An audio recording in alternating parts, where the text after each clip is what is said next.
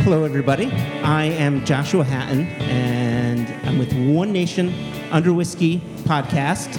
That's this podcast. I am joined today, and as always, but not always uh, live uh, or in front of thirty-five, soon to be fifty-four people, Jason Johnston Yellen. Thank you. Just so you know, I am always live when we record it, Joshua. We just don't right? have an audience of people watching us and listening and hanging on our every word. So we run a, well, we do a few things. Actually, Jason has a, a fun shirt here that that says, what it is, what we do, that we do. And now this this is sort of our tagline, which sprang from the fact that I can't properly, I don't have a proper command of the English language.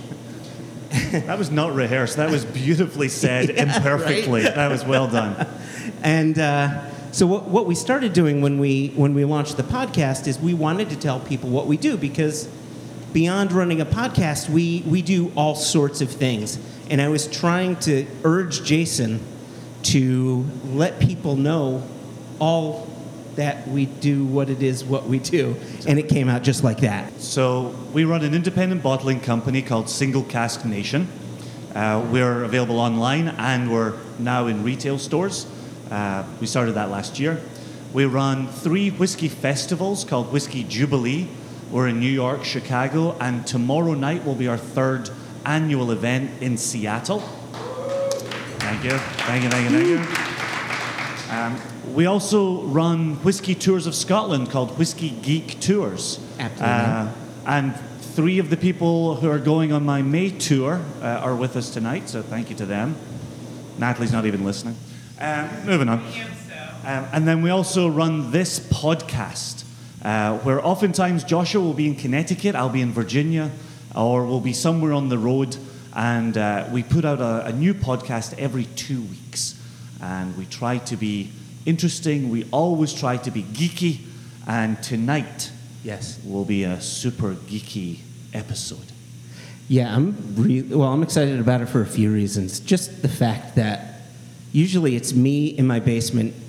Sounds weird. Sorry, it's not, it's not like a torture room or anything, or is it? Big bucket um, of grease beside him. And, you know, just sitting with whiskeys, and we're sipping along as we're having a conversation. And typically what we're going to do is is we'll go out and we'll interview producers, uh, distillers, blenders, brand ambassadors, you name it. We've actually had Matt Hoffman on the podcast thrice. Three times? Sounds appropriate for Matt yeah, Hoffman. Yeah. He is the master man. And what we'll do is we'll record a podcast remotely and then insert it into the conversation. But this is going to be, from beginning to end, boom. It is. I also have to tell you, when I left Virginia, it was winter time. And when I arrived in Seattle, it was the middle of spring. And my allergies absolutely kicked my butt today. And so I am totally tripping off my balls on Benadryl right now. And so I'm not entirely predictable this evening. Um, and so, Joshua, if you see me going off-piste, send me some signal, cut my mic, uh, whatever it has to be. No. Okay. That's perfect. No. Okay. so, so there's a reason why we brought this podcast here. Jason and I, we actually discovered Westland. Oh, when was it? Oh, it was two thousand eleven. That can be right. two thousand twelve. Probably right. Yeah, two thousand twelve. So before we started Single Cask Nation and Whiskey Jubilee and all that, Jason and I were bloggers.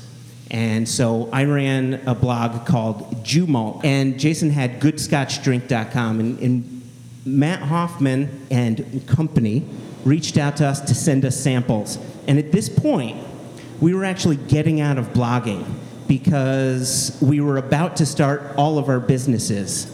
And so we had, we had started saying no to all samples. For whatever reason, we said yes.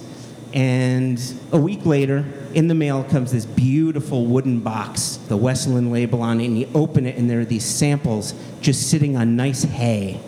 Everything was just perfect. I said to Steve way back, Steve Howley's in the back of the room, and I said to Steve in the very beginning, these boxes are the perfect gerbil caskets. Um, they're, they're, I have a full collection. I own no gerbils, uh, but I have a full collection Not of anymore. these gerbil caskets uh, in case my kids ever get gerbils that die. The hay is beautiful. Uh, I could send them out in a Valhalla funeral. Uh, so kudos on the boxes. Does that involve flaming arrows? Yes, it does. That's it exactly does. right. The hay just catches. Ah. You do that? No. No? Okay. So, so, so uh, they reached out to us so that, that we could review their whiskeys, which we did. But at the same time, we said, you know, guys, we have this company that we're starting called Single Cask Nation. We're independent bottlers. We just, do you guys know what independent bottler is? Raise your hand if you do not know what an independent bottler is. Okay. So, in summary, an independent bottler is a company that isn't a producer. We don't make whiskey. We go to distilleries, be it Westland, be it in Scotland, Glenmoray, Arran, you name it, Kilhoman, and we select whiskey to bottle under our label, Single Cask Nation. The tradition actually started way back when. You, you may have heard of someone called Johnnie Walker. Maybe not. Uh, but Johnnie Walker was one of the first independent bottlers. He would go to distilleries, buy whiskey from them, put them in his bottle. Right? So so anyway, we said, hey, we're an independent bottler. Would you guys be interested in selling us casks? We did. And they said? Yes. um, we wouldn't be standing here today yeah. doing all this nonsense. But they said yes a few years ago, and it's been fantastic. Yeah, and since then we've bottled five different Westland whiskeys. And in part, because of Westland, we brought the Whiskey Jubilee here. And when we run the Whiskey Jubilee... Oh, that's nice. The, the compressor went off. It'll come back on. All right. So we brought it here, and we do Whiskey Jubilee Festival bottlings and featured Westland twice. We did. Festival yep. And I was going to circle back to that with Matt when he comes out. Okay. Uh, just very brief part on that one. Matt's here okay. with us. Can you tell everybody what we're going to be doing today that the conversation is about? I feel like this is a test because um, I don't really remember. So... I forgot he's on Benadryl.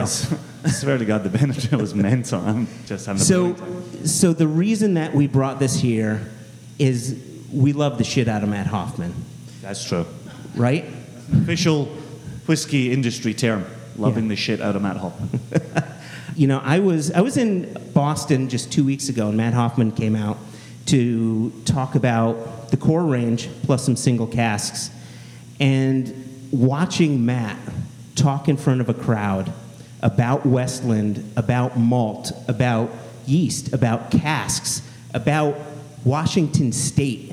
The passion just oozes from his pores. Not not visibly. I think that passion powers his beard. You don't think it's the other way around? So, okay. No. So this is this is what we're going to do. We're going to bring Matt and company out to talk about really why we're here. We, we we wanted to highlight Westland, and we said, Westland, what do you want to talk about? What's the story that you want to share with the crowd here and also with our podcast listeners? And uh, and they came up with a good idea, and I hope uh, I hope Matt doesn't mind. I'm going to put him on the spot, and I'm going to make him talk about stuff. Okay. So without further ado, Matt Hoffman, co-founder and master distiller, Westland Distillery. All right. I love the shit out of you, man. You said you were going to come in punching the air like Rocky. What happened? That, that didn't work like that. Okay. And and so you're not too lonely out there.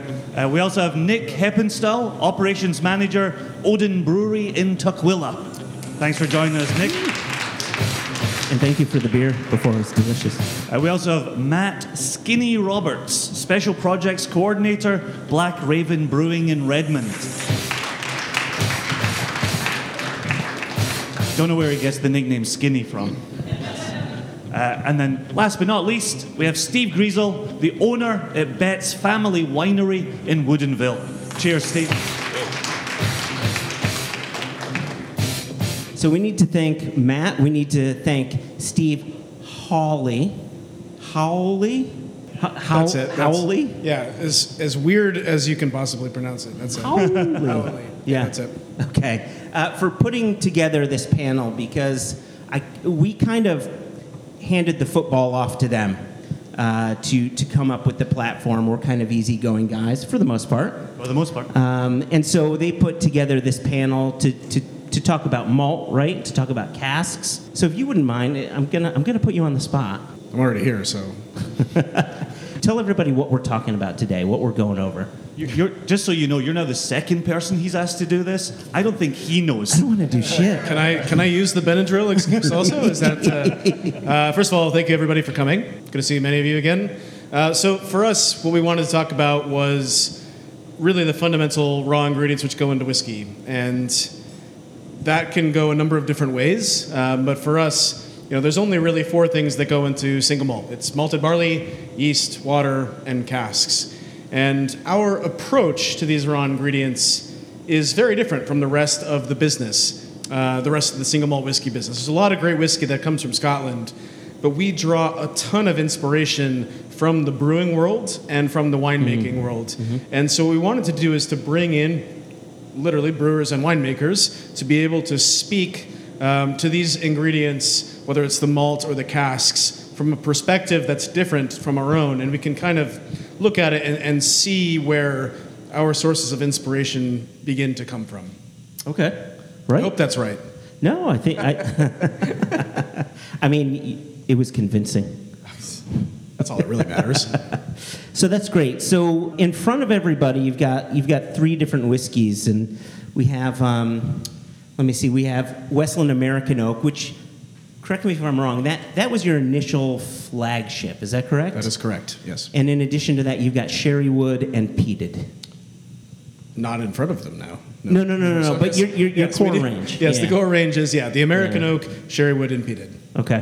And then next to that, we have sort of the deconstructed American Oak. Can you talk about that a little bit? Yeah, absolutely. So what we wanted to show you guys... a little bit of a peek behind the curtain into American Oak. American Oak is our flagship whiskey. Um, it's it's not just our flagship whiskey because it's been around for the longest period of time. It's our bestseller, but specifically because it really speaks to what it is that we are trying to do, which is to make an American single malt and not a copy of Scottish whiskey in America. And that's that's a pretty fundamental difference. And so, again, by looking at these base raw ingredients, malt, yeast, water, cask, we say, how can we bring these raw ingredients fully to life and, and also in a way that reflects where we come from, both as an American producer and, and being in the Pacific Northwest? So what we have, and actually all the whiskeys that are in front of you now, um, you have something we call the five malt recipe. And this is something where we're gonna, when we talk to the brewers about this sort of stuff, this is where that inspiration comes in, is brewers get to use these darker malts all the time. So if you think about porters and stouts and amber ales, and I'm sure all sorts of other things that these guys could name, what makes those beers different is the malt, is the roasting of that malted barley. Mm-hmm. Um, that's with, I think, three exceptions all time in Scottish whiskey, is never practiced.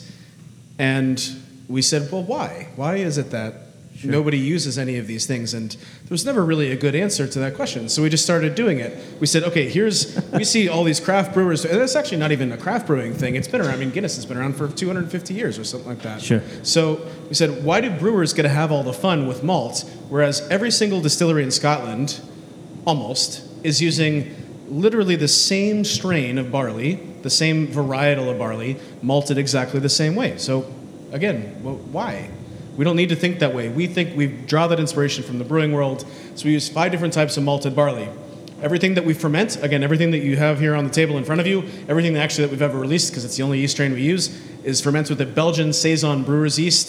Um, that uses, uh, the Saison strain gives a lot of citrus notes, spice, red berry fruits.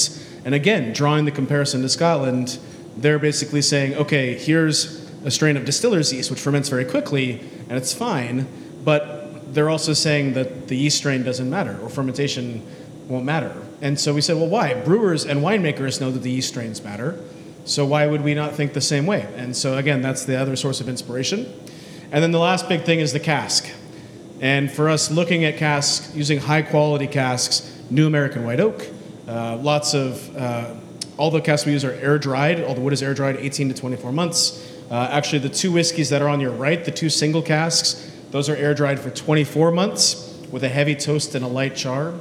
And so the end result is, and that's those aren't used in Scotland at all. A new American oak cask is used by bourbon producers, but with high-quality air-dried oak and um, and slow-grown oak, you don't see that at all in this business. So the end result with these whiskeys and with our American oak is something that tastes distinctly different from Scottish whiskey, and that's that's the intention, is to make something where we highlight the raw ingredients. And you know, I was classically educated in Scottish whiskey making through a Scottish university, and they didn't talk anything at all about roasted malts or brewer's yeast strains or high-quality oak, what that what those things mean. It, is that just because it's tradition? It, that would be outside of traditional practices? That's, that's what they would like to say. The, the The honest truth is that, you know, if, if, if they said, okay, we've been using this strain of malted barley for the past three hundred years, that sounds very romantic and everything, but the truth of it is that every seven to ten years, a new varietal of barley is bred that yields three percent more than the last one, and then that's the one that's used. And it's, whiskey has been treated, it's treated itself like a commodity business. And again, remember I'm saying this, there's a lot of great whiskey out there, so please don't get me wrong on this. But what if we began to think about it in the way that these guys think about it, right? The way yeah. that the brewers yeah. and winemakers think about it. And so, you know, when I looking when I was looking for oak quality information, I didn't find it in a whiskey textbook. I found it from a winemaking textbook, genuinely from a winemaking textbook. When I wanted to talk about malt flavor, I found it from a brewing textbook. So what we have in front of you guys right now is our American oak expression. We're trying to balance that malty flavor, that kind of nutty, chocolatey uh, pastry note. You're getting some of that fruitiness. Um, also with the caramel and vanilla notes, but what we have uh, going from left to right, left to right. So the one in the middle uh, is a single cask. That's more malt forward, so you can taste the difference in what a more malt forward spirit is like. And then the, whis- the whiskey on your right is more cask forward, so you can begin to taste what those differences are between uh, the malt component and the cask component.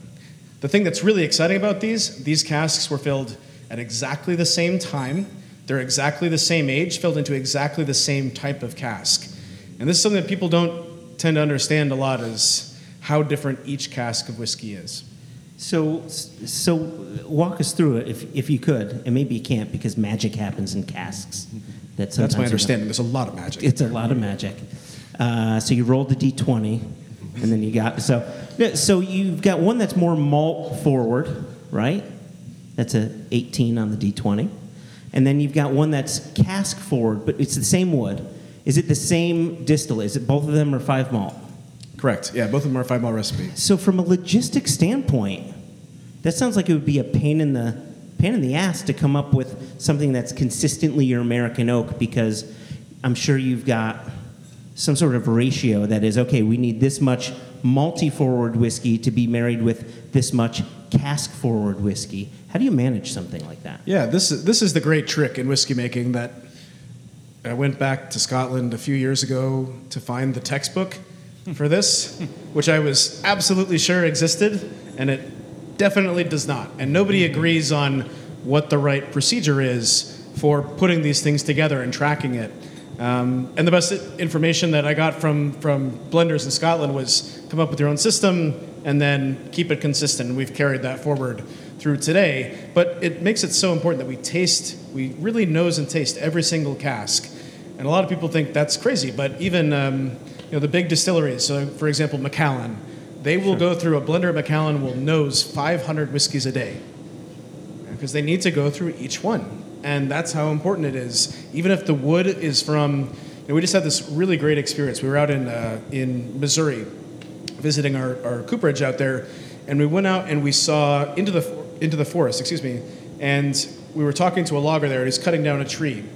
And when he cut down the tree, he showed us the stump, and he said, okay, so imagine half of the stump is looking roughly like half of a circle. The other half of the stump is kind of oblong. It has this kind of, not not like super weird bulge in it. Uh, easy. I'm just, I know, I'm running into easy. trouble here with these guys. But the point is, is that it's it's a, it's it's imagine like half of an ellipse. And the logger was pointing to it, and he said, okay, the reason why this half of the tree was growing at a faster rate, hence the ellipse shape, was because it has, it's down um, the hill a little bit from the other half of the tree. It's got much deeper soil, whereas the other part of the tree is sitting on really bare, rocky ground. And so oh, even right. within the same tree, this is this wow. blew my mind, within the same tree, you can see these differences that's done by terroir. And people think, okay, if you got the you know wood from the same tree, surely yeah. it would taste the same. But no, it, it really isn't. It's it's a fascinating thing. So it means you have to track and taste each cask. It sounds kind of like the uh, Buffalo Trace, the the oak project. Absolutely, that was great. That was a really cool thing that they yeah. did. Yeah, yeah, that's very cool. Um, so I, I do have a question. Are we allowed to drink the whiskey yet? Oh yeah, sorry. uh, yes, uh, please drink the whiskey, everybody. Cheers. Uh, thank you all for coming. Cheers. Just the first one? We're working no, on the could, first no, one? No, you could drink all of them. Oh, you're That's, easy. I am easy, yeah. Wow. So, so the question I was going to ask you is, uh, the third cask that we bottled for you for Single Cask Nation is two years old. It's your five malt mash bill, and it's new charred oak maturation. And when I'm on the road pouring it for people, I always say this is uh, an American single malt matured like a bourbon. Uh, and half the time I'm saying that just to get people's attention so that they'll actually be like, oh, bourbon, that's interesting stuff. Uh, enough of this bourbon, as Joshua's shirt rightly says. I'm going to pivot to my beer people. Oh, beer. If I'm, if I'm, okay.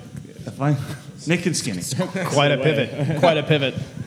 Nick and Skinny, not Naked Skinny, Nick yeah. and Skinny. Okay. Naked sure Skinny. I'm, I'm not getting good. paid for that. Surprise. Um, Given that brewers, and Matt rightly said this a moment ago, brewers get to play around with barley so much more uh, than distillers do, and certainly on groups that I've taken over to Scotland, and they've asked leading questions at distilleries about how much flavour comes from your barley. And invariably people at distilleries will say, oh, there's no flavour coming from the barley, it's just sugar. What are you looking for in the barley when you're selecting it, brewing it, turning it into beer? Well, I personally, we, um, we look for a number of different things, obviously, and uh, you know, one of the primary is is yield, just like you're talking mm. about in a big, large commodity.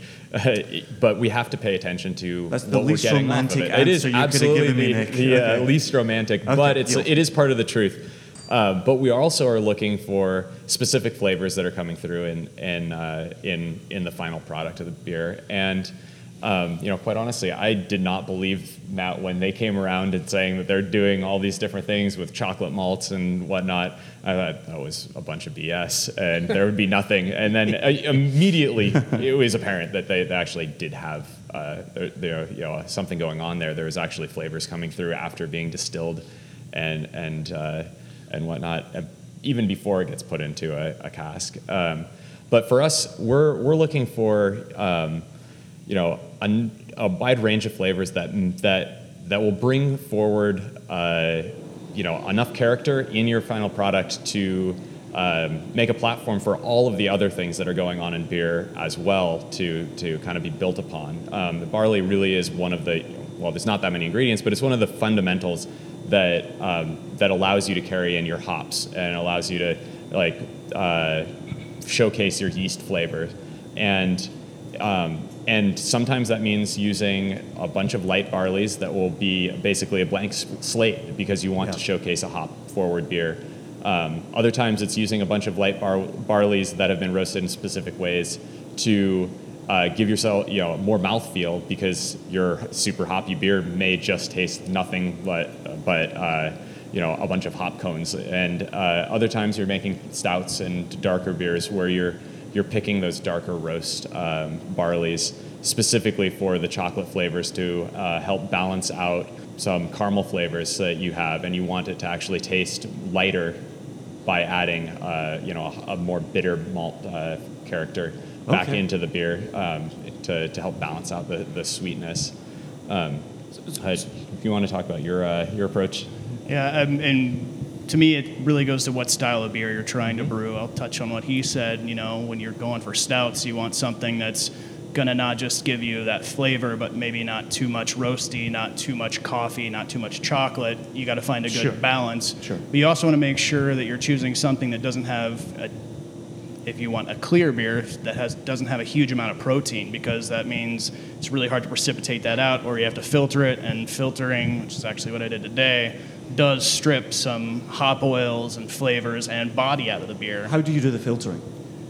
So there's actually a couple different ways to do it. There's a centrifuge, which is generally the preferred way for a larger brewery. They are super expensive, and it's what it is. It's a centrifuge. It spins the liquid and pulls everything out of it through screen. Gotcha. Um, mm-hmm. There's D E filters, which is basically like ground up seashell, obsidian, and you put those onto metal plates and pass the beer through that. Yeah. And okay. There's also plate filters, which have um, cloth or membranes in them down to certain microns. Okay. We are nerding out hardcore right now. This is this is glorious. So, uh, just a, just a quick question. I, I'm sorry. Yeah. So you're talking about your your filtration. I'm wondering, whiskey is just beer that's been distilled, right? You've taken that beer. You're taking it another step. Are you doing any filtration before your wort, I'm sorry, before your wash goes into your wash still? No. Um, I mean, we do, okay, so there's a couple things that happen naturally. One, we get the yeast to sediment out. Um, a lot of that happens naturally, especially with the yeast strains that we're using, whereas in Scotland, you just kind of pump it in, and in a slurry, it's all going to continue in. Um, so our yeast kind of settles a little bit, so we do have that. But that's like a natural, that's like a natural thing that we have.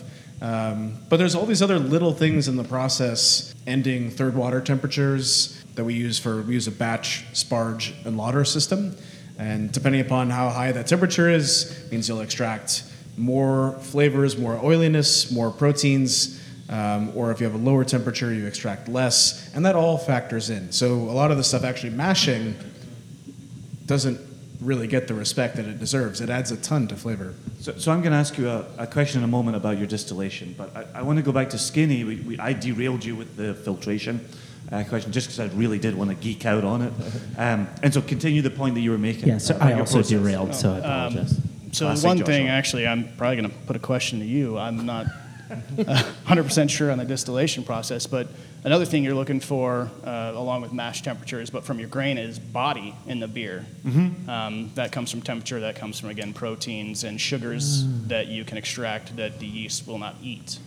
And that's another thing that I'm not sure actually plays into, because I'm not sure how much the distillation strips out of the body.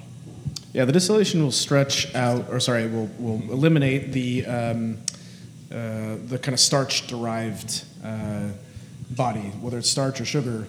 But when you get body in, in whiskey, you're getting, one, oils, oil compounds that are coming through. So uh, great examples like bourbon. Like if you get a cask strength bourbon, really oily, really viscous. A lot of that is corn as an ingredient, has more oil than barley. But the biggest thing is the processing, which carries much more of the oils through. And the other big thing is the cask. And the cask is going to add body, it's going to add sugars, a number of other things. The difference is is whether that whiskey is then chill filtered or not. And chill filtering strips out a lot of that body because whiskey will haze, and that freaks people out. So most companies will chill filter the product, and then it never hazes again. Below forty-six percent alcohol, just Correct. So that people know when they're Correct. Looking at yes. labels. But, you know, so the whiskey doesn't haze and people don't freak out, and that means they can bottle it at the lowest A B V. But you're also eliminating a ton. I mean, literally, the flavors that are causing, or the things that are causing the haze, are flavor compounds in the body. So you miss a lot. So, like, you know, we don't do any chill filtration at all. We don't believe in it. What's the lowest A B V you bottle at? forty-six. Mm-hmm. Nobody's nobody's quite sure on what the exact percentage is. I've heard forty-three, forty-five. Uh, I've heard forty-six. So we just we stay at forty-six, and, and then you don't get a chill haze. If it does haze, so if you get a bottle of Westland, or actually if you get something cask strength, if you stick it in the freezer, if you're out playing in the snow or something, uh, which I would encourage you to do, um, and it hazes, when it gets back to room temperature, that haze goes away. But the difference is below that strength at like forty, you know, at forty percent A B V, if you took that and stuck it out in the snow and then it got back to room temperature, it would not change. So the haze would be stuck forever. So that's why you see a lot of distilleries at forty-five, forty-six, forty-seven, and they don't chill filter because they know that that's not going to be a problem. Yep. Um, still with Skinny, uh, just as you're talking proteins there, uh, one of the things that really frustrates me in drinking a beer is when there's no head, right? And that was for you. And, thank you. Um, that was for everybody in the it, room. It is March fourteenth. That's an applicable joke. Yeah, yeah. Everyone in the room's over twenty-one. um, and so, so I see with a lot of new breweries, a pint gets poured, it gets delivered, and it's just a flat liquid with no head. What's missing in that beer when there's no head? Or when you start with a very slight amount of head, and as you're drinking it down, there's no lacing in the glass, and there's no head. The head kind of disappears on you. A lot of that depends on the style of beer, but the first thing that I'm going to talk about is hop oils. If it's a hoppy beer... I do like it when you talk about hot oils. Please continue. Yeah, hop. Hop. Hop, hop, hop. Sorry, hop oils. Hop. Okay. Or, say, a, it's a stout and they've added a lot of coffee or yep. nib- oh, cocoa right. nibs or vanilla bean. All those oils, if that beer is not filtered, will diminish the head retention. Oh, that's awesome. Like when you have a beer that's, you know, billowing over... You do this, you put your finger in it, right? Exactly. exactly that is yeah. that is actually the scientific yeah. reason. Yeah. yeah. Okay. That oh, that's stops interesting. That. Um, it could also be improper carbonation, uh, low sure. carbonation level, sure. or uh, the new. Well, I guess it's not new, but the big trend right now is Northeast style I P As, which yes. are basically milkshakes. Go easy. Mm-hmm. I'm from Connecticut. Go. They don't go, go easy. No, no, go hard. Tell it like it is. Yeah, he, he didn't want me to go easy earlier. Um, nice. Skinny great. Everyone, everyone's lost. Yeah. Like, come okay, on, we're listening up here. Yes. Uh, okay. I don't even have any whiskey. You guys have got whiskey. Behind yeah, you got whiskey. You should be drinking whiskey. Uh, y'all are all talking about whiskey, telling them to drink. You got whiskey behind you. It's on the table. Um, yeah, those. That's probably some of the main reasons is oils really can cause that or a lack of protein. Sorry, awesome. What was the Northeast I P A thing? Oh, uh, a lot of those won't have head retention yeah. because they have so many uh, late addition hops either into the whirlpool or so many dry hops that the hop oil that they extract just okay. pretty much negates it. Kills it, yeah. Okay. Do, do people know what I'm talking about? Do you, do you feel the same thing, see the same thing when you go to brewery? Cool, I'm just glad I'm not alone here. Okay, good, good, good, good. Um, Yeah, I, I had a question, if you guys didn't mind, to go, and this one's for you, Steve. Can I interject one second? yeah. Any regular listeners know that Josh forever backs it up, makes a point, backs it up, backs it up. Let me just back it up for one second. Uh, if you're on uh, the Twitter machine, uh, as we say, if you reside in Twatterton, uh, please, uh, you can send us questions. Uh, Joshua is on the Twitter machine this oh, evening. Okay. Yeah, I, I don't have on my phone. It's nonsense. All right? Who does that? I hate uh, it too. um, and so if you want to tweet questions, well, we'll answer them. We'll ask them to the panel. Uh, we also have an audience mic here, uh, which is picking up all your guffaws of laughter and rounds of applause. So thank you for those. Hey, nice. On cue. Well on done. Cue. Well done. Hold on, hold on. that, was some, that was some wonderful fishing. Okay. Put, that was beautiful. Put the I'm, applause card I'm down. I'm impressed by myself. Um, so yeah, if, if you have a question, you don't want to reside in Twatterton, uh, if you just start to come down, uh, we'll give you the mic and you can ask a question as Where well. Where can they twat it, tweet at us? I have literally no idea. Okay. Twatterton dot com. It's... Uh, no. Joshua. it, you dick. Okay, so it is at One Nation Whiskey, and it's whiskey without an E. One Nation Whiskey without an E. Oh, just a big sigh. Yeah. Uh, and then the other thing I was going to say for, for both our, our audience in attendance and for our listeners, uh, we are obviously recording live in a working distillery. Yeah. And so the various hisses and twirls and... Uh, those, occasion- are, those are supposed to be happening, right? Mm-hmm. Occasion- to be clear. Occasional fires. Um, Not supposed to be no, happening. No, that those doesn't They're all happen. Normal. Um, and so if there's any kind of uh, noise, feedback that anyone's hearing on this uh, recorded podcast, it's the fact that things are live. We are doing it live. What does it mean, play me out? What does it mean? There's like not a person in this room that got that reference. Oh, right, one, two. All right, three, hey. My people, we'll go for falafel later. So, Steve, I had a question for you.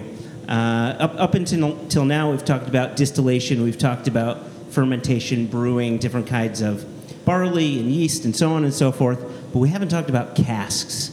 And you and I were talking a, a little earlier about your relationship with Westland and how you're giving them casks to mature their whiskey. So, you know, people might think, why do you have a wine producer at a podcast that's called One Nation Under Whiskey? It's because the wine world has a symbiotic relationship with the whiskey world.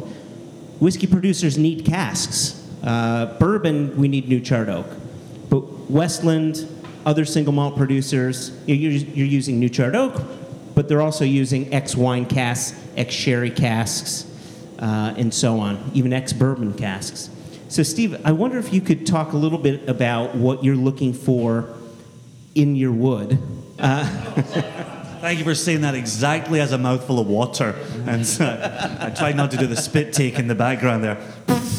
Yeah, you're not you, supposed to spit.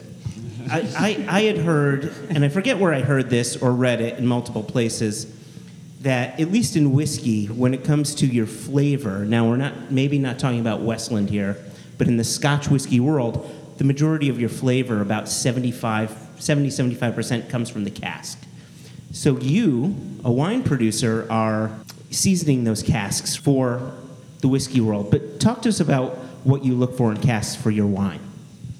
Sure. Well, in um, the world of wine, uh, we use both French oak and, and American oak. In our particular winery, we we use one hundred percent French oak. So that's very, very different to, to the world of whiskey. Um, and there's a lot of different coupers that we use. So coupers are, you know, and and uh, in our in our particular case, we use eight different coupers, and then we use about three different barrel types from them. So that's twenty-four different um, outcomes that we're going to get. And then o- overlaid on that, of course, you've got, you know, all the different grapes, right? Cabernet, Merlot, Petit Verdot, uh, Syrah, you know, Pinot Noir, to name a, a few of the, the key ones in this part of the world um, when it comes to reds. When you say, I'm, I'm sorry to interrupt, when you say eight different barrel types, are you talking about different wood, different size casks, different toasting, charring? What do you What do you mean when you all those, about exactly. Yeah. So that's, uh, you know, if you look at the famous um, coupers uh, out of France, exactly, so they could be from different forests. Yeah. I mean, made by the same cooper, but, but um, aged in exactly the same way, two different forests, completely different outcome. Right, right. Um, different sizes. You know, we, we in in in uh, wine we start really two hundred twenty-five liters or fifty-nine gallons is the main one that we use. But we go in our winery, we've gone all the way up to five hundred liters now, because we've realized that, by the way, a five hundred liter has only thirty-eight percent of the impact of a two twenty-five because of the, the surface to, to volume ratio. Huh. And so we use that for Syrah now, because because Syrah just can't take um, you know, that amount of new wood. So in wine, we have to be very, very careful. The, the big thing that happens in wine, um, the, the, the, the symbiotic nature between of wine and, and, and, and uh, the, the, the barrel, is that the barrel contains these beautiful tannins, and so do wine, so do red wines. That tannin chain actually links together to form a longer tannin chain, and that's what gives you the mouthfeel in wine.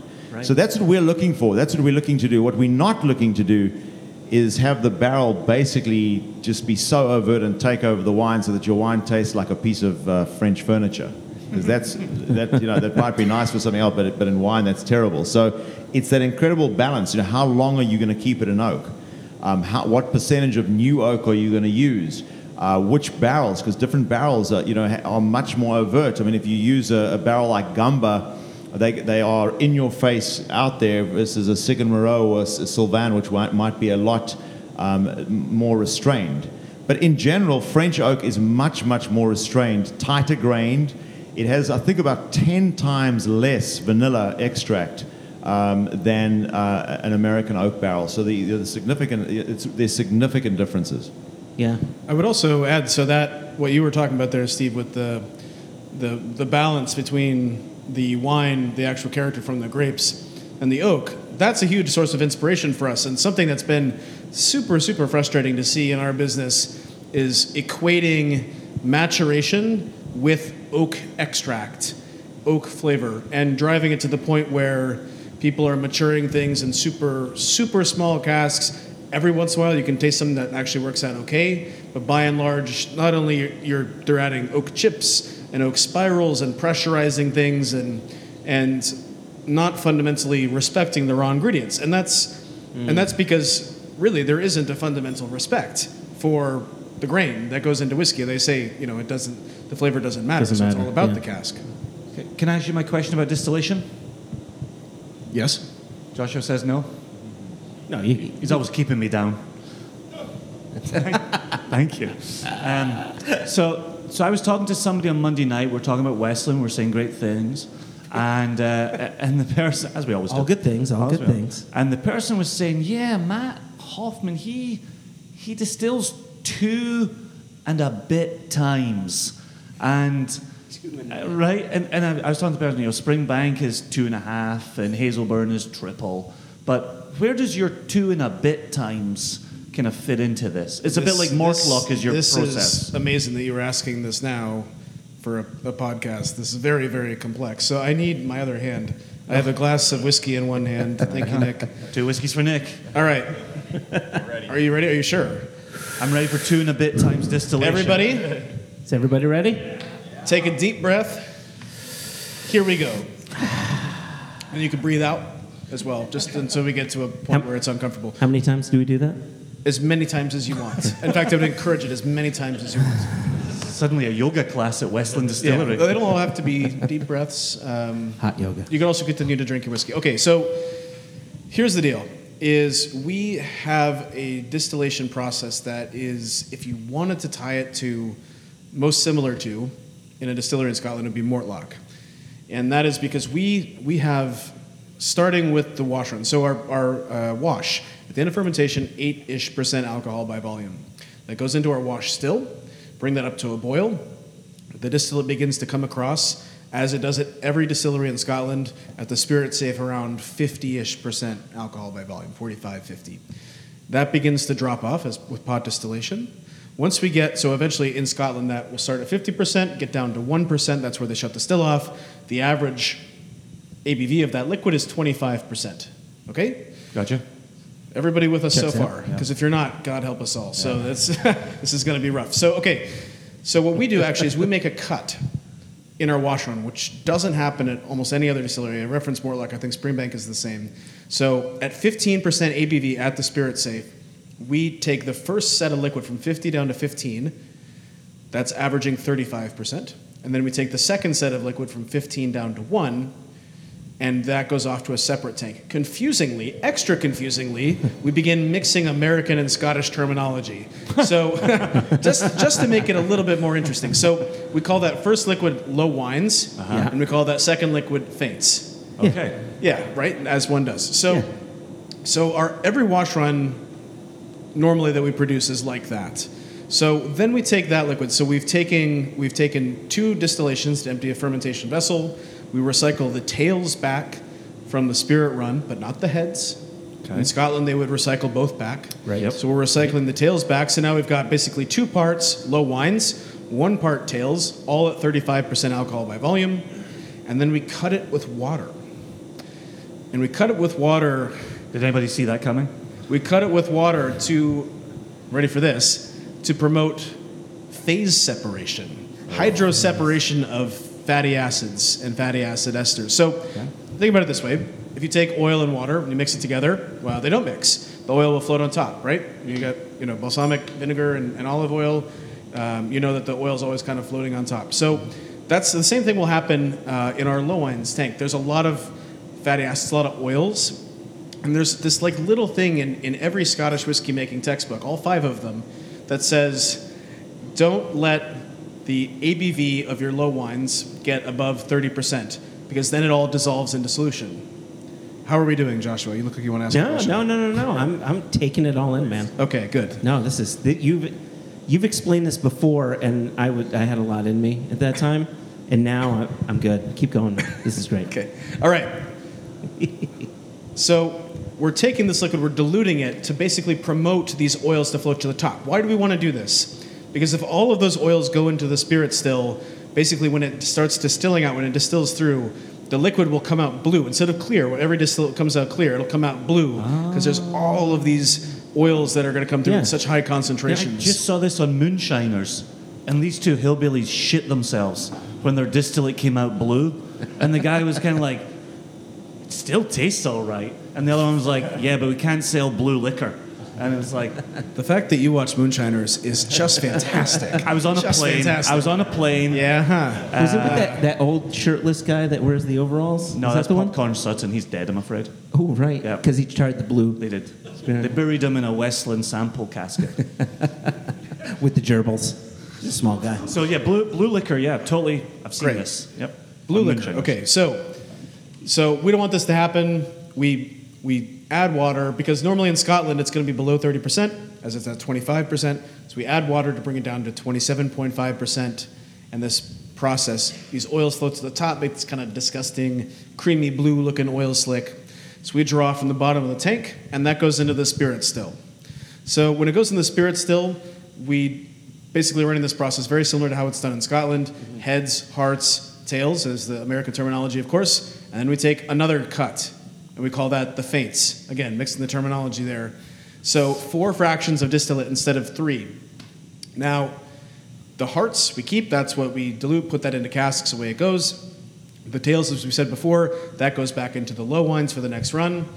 But then we take the feints from the wash run, and then the heads and the feints from the spirit run. Everybody still with me so far? Yeah, that makes perfect sense. Okay, I'm sure it does. So... Um, I'm tripping on Benadryl. Okay, yeah. That's the Benadryl's making this much more exciting. So I'm totally into so, this.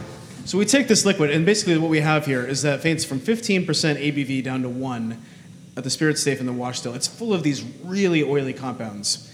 And I'll explain to you in a second why we're doing this.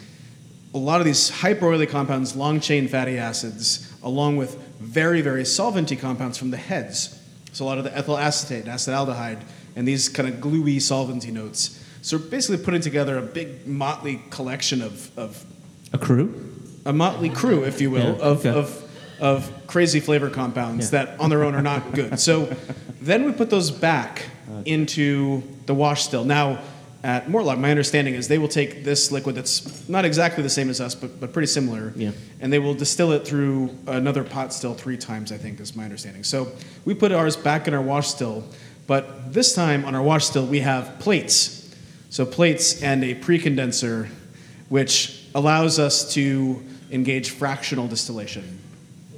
So this allows us to really separate. Don't laugh. You asked this question. I know. This is like, holy shit, does this end? Like, like, like holy moly. It doesn't. I'm going to keep drawing it out for that's, your benefit. No, that, that's an insane process. Like, I'm the, not done. I know. No, no, no. I'm just waxing lyrical for a break. So um, yes, I'm giving oh, my brain good, a break yes. here. Did you come up with this process? Yeah. Holy yeah. moly. How?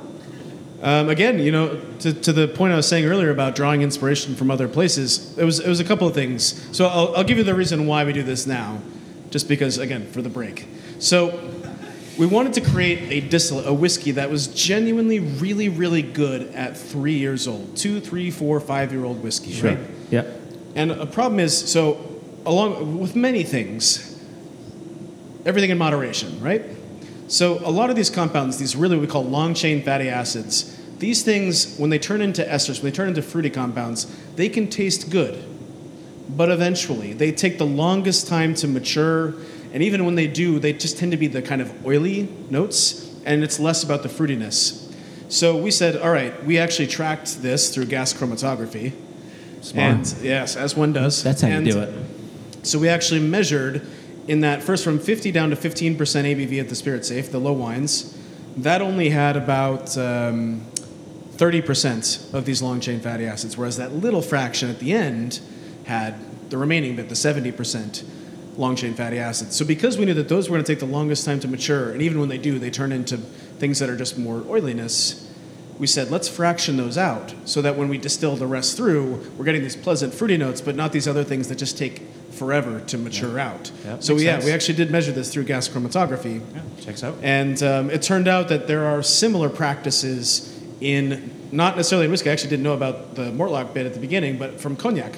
So I learned the, the, the idea of doing a cut in a wash run came from the cognac business. That's interesting. So yeah, so basically we're taking this other liquid, we're able to really concentrate the heads, so you get this really hyper-solventy aroma, um, and we discard that. And then we get, we're basically holding the other really unpleasant oils at bay in the wash still. And we end up with this liquid, this distillate, that is like early hearts and late hearts put together. So it's like, it's like strawberry leather. Ooh. It sounds crazy, but it's really, really good. Most of the time it gets folded into our, our normal hearts for the week, fifteen percent of our yields. But sometimes we barrel that on its own, and that stuff is rad. It's okay. really, really cool, actually. Strawberry so, leather Westland. Yeah, just imagine like crazy like raspberry tobacco. Like you're, you know, you're in college, you're smoking a hookah. That's that's the thing that's going on. There's a... one day, one day we'll release. I'm actually super excited to release one of those one day. We're not quite there yet, but um, but it's just so interesting, these flavors that come through there. Um, and at the same time, we're able to make sure that these compounds that would be fine if you wanted to let something sit for fifteen years plus, nice. Don't get in the way. Nice. Strawberry leather sounds like some sort of S and M shop. Am I wrong? I'm not wrong. Keep the microphone down, I, I, Matt. I, I, Keep I was it. Intentionally trying to not just look keep it far away. Yeah. um, do, do we have any questions from Twatterton? Oh yeah, we do, we do, okay. we do. So, uh, we actually, so actually, we had someone post a video on the YouTubes, which is very. Oh, they posted the link. Oh, this is great. So if you check out the at one, not right now. If you check out the at One Nation uh, Twatterton page, you'll see that Mason P at virtual underscore Mason. Uh, tweeted us the, the clip, so thank you, Mason. The clip of what? Yeah, what is it a clip of? Didn't I just say that? Oh, the one that... They're doing it live. Brilliant. Oh, did I not say that? You didn't, didn't say that. You, you said everything except for oh. what it was. And you're putting me in charge of this. Okay, so Beth Kennedy asked, uh, how many times can a cask be used, and does it ever reach a point where you stop using it? Great question, I, and I, Beth Kennedy. It's actually mind-reading time because I was going to ask that question of Steve about wine as oh, well. Good, so, good, good. Could you answer it first about wine, and then we'll bounce back to Matt. Give his voice a little break there. Let him get more sure. whiskey. Sure. Uh, so um, in wine, let's say with something like Cabernet Sauvignon, which is a really thick-skinned grape, sure. very high tannins, um, there you want to use probably between fifty and one hundred percent new oak, um, uh, and then the rest one fill. And remember that, that normally in oak for about uh, maybe sixteen to twenty-four months, and then then you then you sell the barrels off. Okay. So in our world, we're selling barrels all the time. Uh, we pay about twelve hundred U S dollars for a barrel, and two years later we sell them for one hundred eighty bucks. Jeez. Oh, so the, like the economics of barrels, I mean, are, are insane in wine. And so in, in countries where and, and where people are not making great wine, they will tell you why they don't use a lot of new oak because, you know, it, it really overpowers the wine, et cetera. There's an economic reason they're telling you that story. Cause it's, uh, but, but that's pretty much, yeah. um, you know, um, for, for other varieties like Pinot Noir, maybe Grenache, there you can use neutral oak, you know, so maybe if it's, you know, a third fill, it'll still be absolutely fine because it's more just a vessel at that point in time.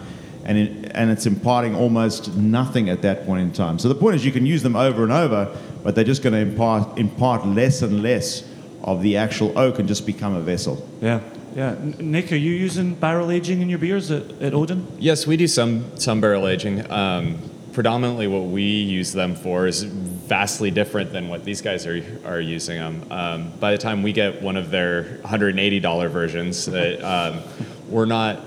always looking for getting new oak flavor uh, from the barrel. We're actually uh, quite often, if we get one, say from Westland, and we're making, uh, for example, an imperial stout or something that we might put in there, we're relying on the fact that the sorry, we're relying on the fact that the barrel itself is still s- somewhat saturated with liquor, and um, well, Fick's law of uh, diffusion says that if you have a low alcohol. Uh, you know, uh, liquid that you're putting in the barrel and you have a high alcohol liquid that's in the wood itself, it's going to diffuse into the lower alcohol. So that's the whiskey going from the wood into the, the beer. And as it travels, it's going to pull um, anything that's left in that wood along with it to infuse that flavor into the beer. Wonderful. And so it will, um, you know, mature in that respect very, very quickly, much faster than if we just dropped it straight into a new barrel, um, and you get the whiskey flavor so as are, well. Is the A B V actually going up if you're putting it in at, say, yes. seven percent? It's going to uh, come yeah, out it will actually um, rise. Um, without actually measuring it, you know, and distilling yeah. it down, you, it, it's hard to say how much because there's so many different variables that would go into there. I've heard anything from, you know, a quarter of a percent to a percent and a half. Um, but oh, wow. yeah, okay. I'm not sure if I believe a percent and a half. I've been, but okay, so it's somewhat nominal, but for the most part, it's it's adding flavor mm-hmm. and potentially body. Would it add body to the? It can to the certainly beer? Add the perception, especially if you're pulling in those um, the vanilla flavors and whatnot. That's from exactly the, it. Those yeah. vanilla. Yeah, they really, really uh, can give you the perception of having a much fuller, rounded body. And you know, as we were talking about earlier, choosing your barleys and whatnot, when you're making a beer that is going to have those those flavors come in, you want to make sure that you're making a, a product that complements whatever is going to come into it. Not everything tastes good if you throw it straight into a, a, a liquor barrel. Sure, um, it might be it might be fun to try, but it, it may not actually be a great a great product after you're drawing those those flavors in. Um, Go on. I was going to say the other ways that we tend to use them uh, are like just what you're saying, kind of a home for for beer uh, that's going to do something else. So we're souring it or uh, blending it with something else. Or um, lastly, if we're using wine, even though the uh, the A B V is less, it will still pull quite a bit of the the flavor, the wine flavor, um, into the to the beer. And we've used uh, what was considered, you know, spent barrels from wineries uh, that.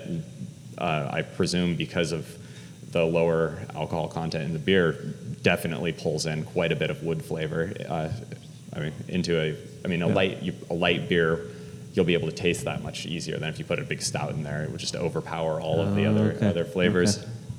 Okay. Uh, Skinny. Basically what he said. the only thing I'll, the only out. thing I'll touch on is um, time. Um, we've found, you know. Temperature is a huge variant in regards to time. Uh, during the summer, we'll throw our Scotch ale in a barrel, and it'll be ready in six weeks, and we'll get the flavor notes out of it, so it complements the beer and is not overpowering and not tannic. Okay. Sure. You know, for a beer like that, you want something that has a nice mouthfeel and a nice sweetness on the back end. But if you leave it too long, you will pull a lot of oak tan and a lot of harshness, and sure. then you're smack in your mouth going, mm-hmm. why is this beer dry? It shouldn't be dry. Yep. So yep. temperature and time are really a huge, huge factor. When you put it into that uh, former liquor uh, cask, will we also lose head retention there as well? I- I've seen some of these thirteen percenters that are pretty flat on top as well. That's a lot, has a lot to do with how much that barrel is going to get moved around. You can actually Whoa. beat beer up and cause a lot of those proteins and things to fall out that help head retention. Okay. So say you have a beer in this barrel and it's in this room, and then you forklift it out and put it in that room, and then, oh, you expand and you move it to back to this room. The more you do that and the longer it's in there, the more damage the beer actually takes as far wow. as head retention goes. Never had that in bruising it. Yeah, that's, that's interesting. Fantastic. Cheers, Skinny. Cheers. So to answer Beth's question, specifically on the whiskey, what's... What's Westland doing? How many times are you using those casks, and at what point do you give up on a cask? Do you say, I'm not going to use it? So we use New American oak casks. We also use a variety of other things.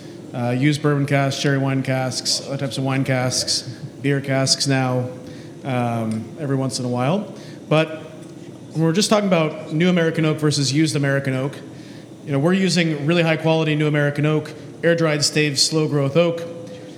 Not many bourbon producers, well, with the exception of maybe one bourbon producer, nobody's doing this. So when we reuse our own casks, it's a totally different thing than a bourbon cask. A bourbon cask has spent six years in Kentucky. It was kiln-dried wood. The, a lot more flavor was extracted, whereas for us, when we use a cask for three years, four years, but aging in our more temperate climate, it's way different, way different. So it's much more like, it's almost like a step in between Uh, virgin oak casks, and then a used bourbon cask. It's like a one point five. Um, and so the big thing, actually, that that we look for and other producers now recognize is not just the flavor that's extracted, but every once in a while you'll stumble on like a whiskey that's twenty or thirty years old from a distillery that basically didn't have any money. And they were using old casks over and over and over again for mm-hmm. a long time. Yep. And that whiskey... You don't see much of it released, but every, you know, I'm sure you guys have probably seen some stuff like this. Yep. Um, it tastes like new make. It tastes like the day that it was put into the barrel. And the reason for that is not only is there no extraction of flavors coming from the wood, but the liquid itself isn't changing. And that's due to some other things that happen inside of the wood that's really not commonly known or talked about that drive the oxidation and development of the spirit. And to us, that's much more important, actually, than the extraction of flavors. So when you have a really old cask, the things that are in the wood that help that reaction along are gone. And so you can put something in an old cask and it'll taste like new make spirit thirty years later. Sure. So that's something we look out for with our own casks. We've not, I mean, we're not anywhere close to seeing that as a possibility, but yeah. um, when we do make things that are designed to be matured for a longer period of time, so we have things that we lay down uh, where we want to see what that looks like at ten to fifteen years old, we use older casks because we don't want, our biggest thing is balance. I mean, this, these, these guys are all saying it, is that they want to have the balance, uh, you know, like what, to, to what Steve was saying about they're using neutral oak with the much more delicate styles of wine, like Pinot Noir or a Grenache. Same thing for us. If we want something that's going to mature for a longer period of time and we don't want it to just taste like oak, that cask needs to be a lot more neutral. Right. Because we want to be able to respect the flavor that comes from the malted barley. Second fill cask. Absolutely. Yeah. Yeah, I've often talked about it, comparing it to a, a tea bag. And that's where the more times you use it, the less flavor it gives off. You use it the first time, and you get nice rich tea. Tea, Jason. I love tea. Yeah. What's your What's your brew time for your first bag? Three minutes. Second bag. Second use. Four minutes. Four minutes. Third use. Five minutes, but oh, it has right. to be a special tea. Yeah.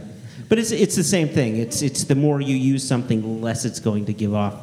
Um, we got another question here. If, if can we move on to the other question? You're in charge, yeah, my cool. man.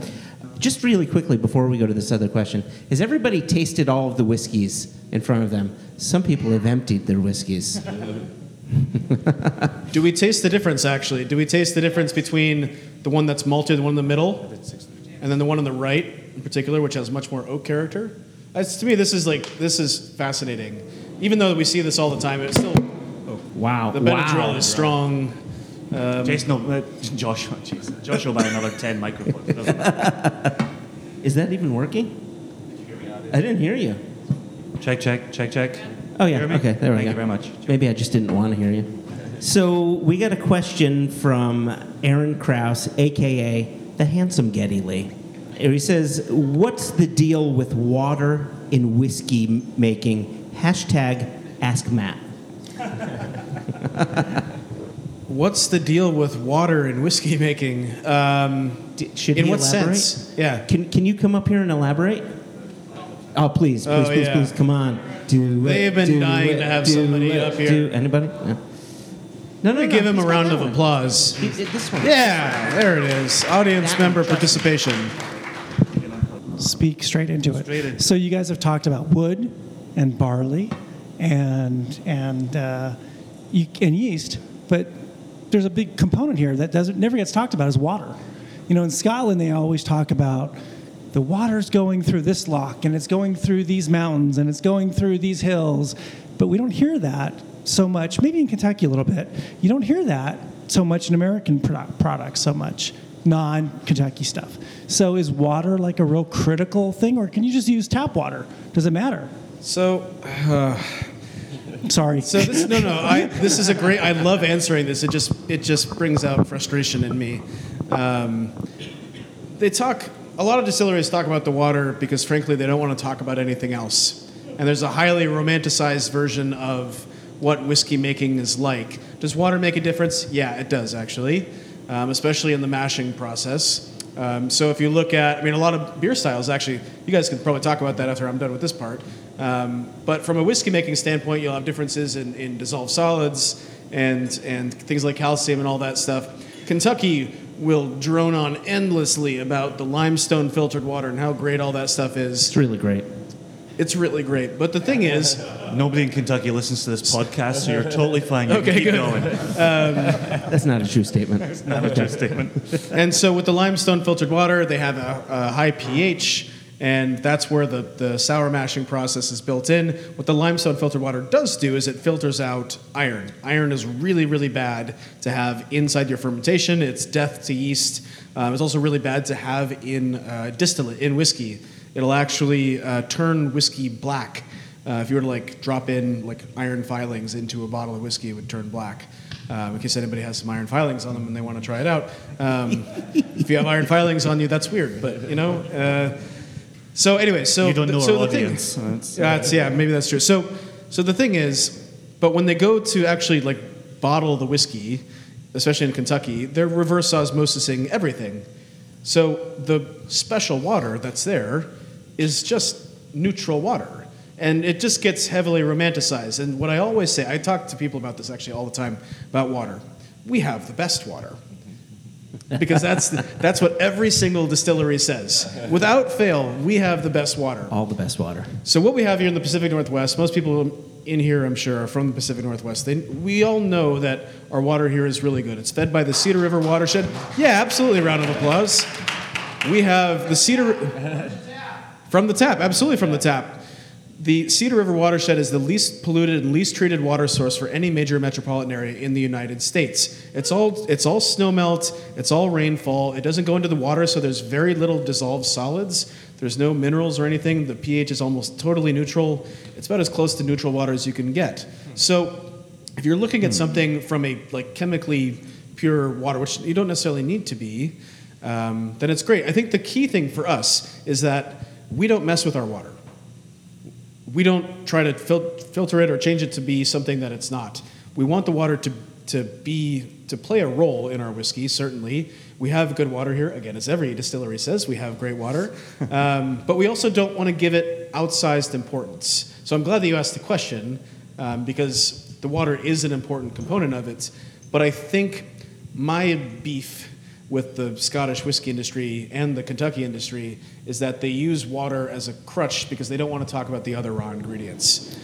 Yeah, it's interesting, and, and uh, Aaron had been on a, a Whiskey Geek tour with us previously and was a, a fantastic guest, and other people. What we find is, given that it is a Whiskey Geek, and just like tonight's conversation is ramping up the geek uh, in whiskey and beer and wine, um, going around Scotland, we're asking distilleries, so talk to us about your barley. How much flavor does barley impart in this final process? And they all go, none at all.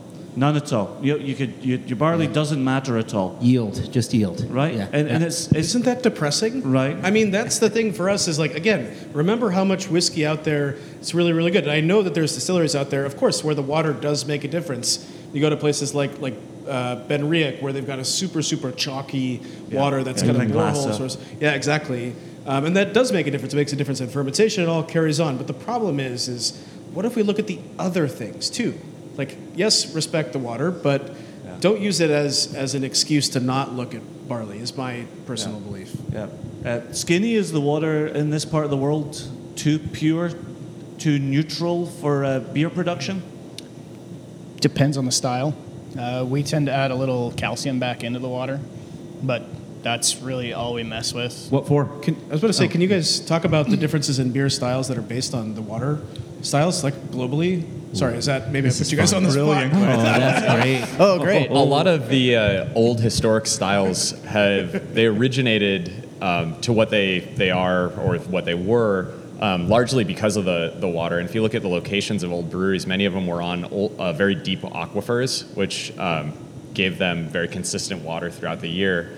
Um, like Matt said, we have we have great water here. It's all snowmelt, rainfall, um, comes down. It's a very neutral palette for us to build whatever type of uh, water we want on top of that uh, to make different styles. But if you take probably the most famous example would be Guinness. Um, Guin- the You know, Dublin sits on a giant chalk dome, uh, and their water is being filtered through chalk. And so the chalk gets into their, their water, they're using it, and it actually buffers the pH higher, um, so they can use lots of dark malts, which buffers the pH lower, to give them a nice, uh, nice. natural mash te- or a mash wow. temperature that works for making beer. Uh, so so cool. You can make uh, things out of those specs. Like you could make a, a Pilsner in Dublin, but it just wouldn't taste as good as one that's made with uh, a different water profile.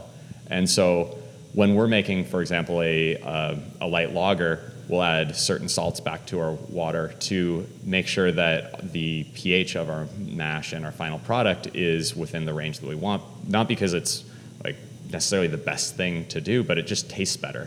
You know, it, it, um, it helps our fermentation, it helps our starch conversions, It helps all, the whole process, helps things settle out better. Um, and so we'll add certain salts, whereas if we're making a dark beer that has lots of hi- highly roasted malts, we'll use um, different uh, different salts in that one. And the end goal is to make a product that tastes good. And that was the end goal of the people, you know, hundreds and hundreds of years ago. They wanted to make things that tasted good, and so different styles developed based off of what was available, whether it was the water in a lot of cases, but also what they could grow, you know, which barleys were growing or what grains were growing. Like the farther north you go, the more rye you tend to see, sure, because it just grows better uh, there. Um, but uh, yeah, there's a number of different classic examples, like London water is very hard. Uh, You know, the Dublin water has lots of um, chalk in it. Um, you know, different places in Germany had very, very soft waters. And awesome. Nice. You did well being thrown way in on the deep end by Matt Hoffman on that one. To me, that's that's the coolest thing I, in the world. And, I, and yeah. the, you know, the thing I think the thing that's the shame about that is that most people don't know that that these styles of beer that originated throughout Europe were based actually on the water, water. and on using that to help, as you said, you know, modulate pH and. and things like that. That's super cool. Nice. Nice. Oh, uh, Natalie, w- would you mind coming up to the microphone? I couldn't think of the word because I'm on the third whiskey here. Mouth stick. The mouth stick. That's never mind. Okay, so this is a um, question from Liz, who was oh, sick and awesome. couldn't make it today. Oh. Um, Sorry to hear that, Liz. Hope you're feeling better. Yep. She wants to know about uh, terroir in beer, in addition to all of the cool stuff we just heard about water. Um, you know, we we hear a lot about terroir from wine and, of course, um, from Matt about Westland, um, but not as much about it in the beer universe. How much of that is, like, something you think about, and um, what would it look like if there were sort of more of a focus on that? Awesome. Well done, Liz, Very as cool. always. Thank you, Liz. Uh, and thank you, Natalie. You you Cheers, Natalie. Uh, so she's absolutely right. Terroir is not spoken about as much in beer as certainly in wine, and as well as what Matt was saying. And largely because, just as Matt said, um, barley has been treated, uh, even in brewers, as a commodity for, you know, for a very, very long time. And so bar- the great thing and the terrible thing about barley is that it is easy to preserve. So you can dry it out, and you can hold on to it for years and years and years, and you can blend that together and make a, you know, a big homogeneous lot that everybody gets. This, oh, everybody gets the same thing. Um, there is a movement for smaller, smaller uh, malt houses to use locally sourced ingredients to impart local flavors um, and do different types of, um, you know, processes that the big guys aren't doing.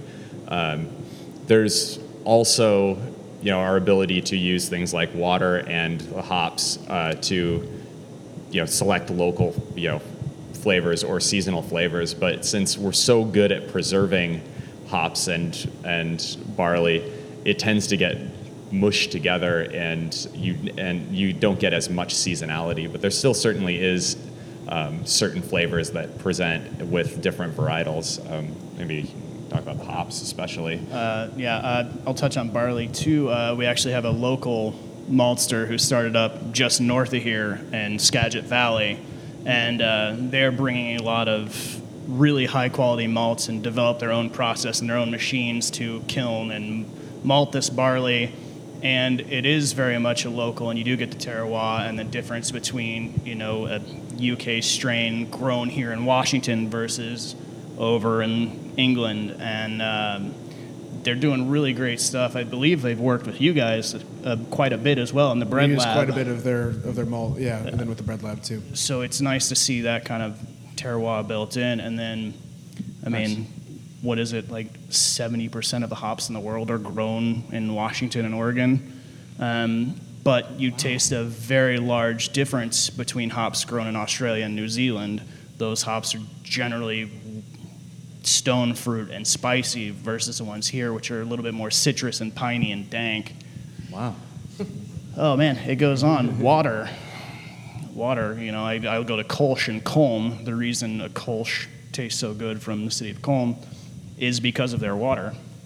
And then my favorite thing is I used to make a smoked beer in my previous city, and we actually took our malt to different famous barbecue joints.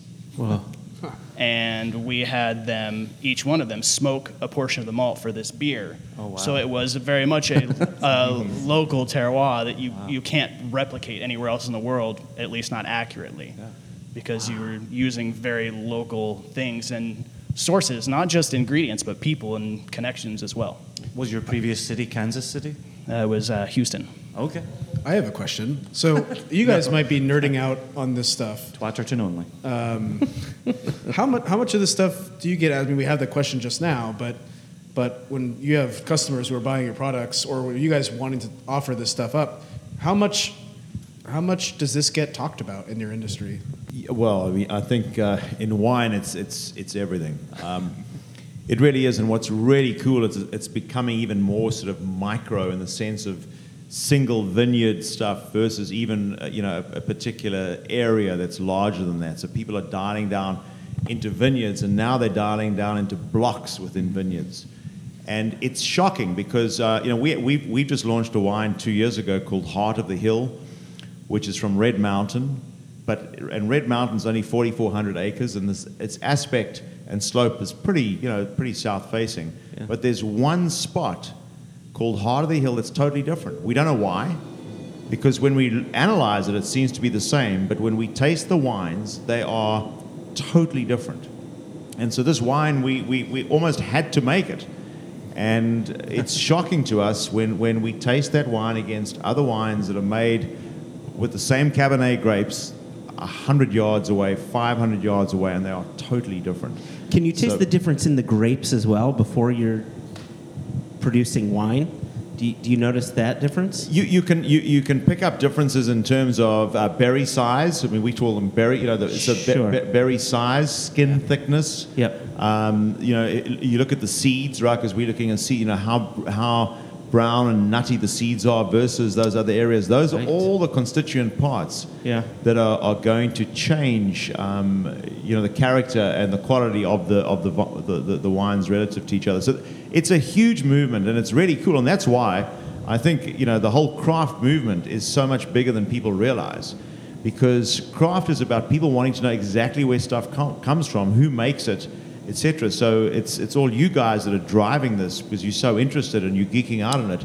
That's driving yep. this movement in, in, in our world, and all these. I mean, our worlds are so adjacent. I mean, you know that it's it's pretty amazing. Steve, uh, let me just carry that a little further, because you're talking about single vineyards, right? People are getting into that. Do you see it whittling down even further? Is it in the whiskey world? Me as a whiskey dork, I'm looking for single casks and how that cask is different from that cask, even if it's from the same distillery, it's the same age, same distillate. The casks have been sitting next to each other for seventeen, eighteen years, but it's different. Do you see that getting? Do you see that happening within the wine world? Yeah, I think where we're moving is, it's the same concept, but we're moving to these blocks. So, uh, you, you know, within vineyards. So th- there might be a, the, you know, let's c- call, say, seven, eight, ten blocks within one vineyard, and each okay. block is different. And people are now starting to make wines. It, before that, you'd make a, a wine from that vineyard.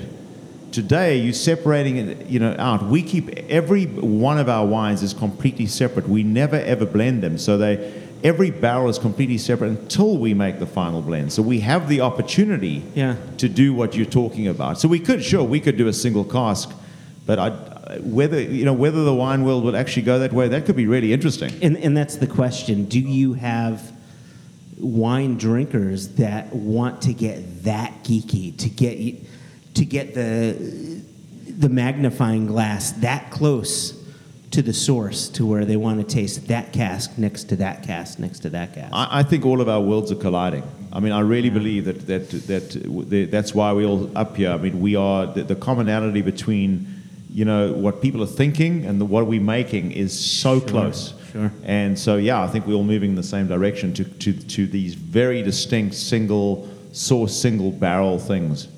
Nice. I would like to point out how cool this is.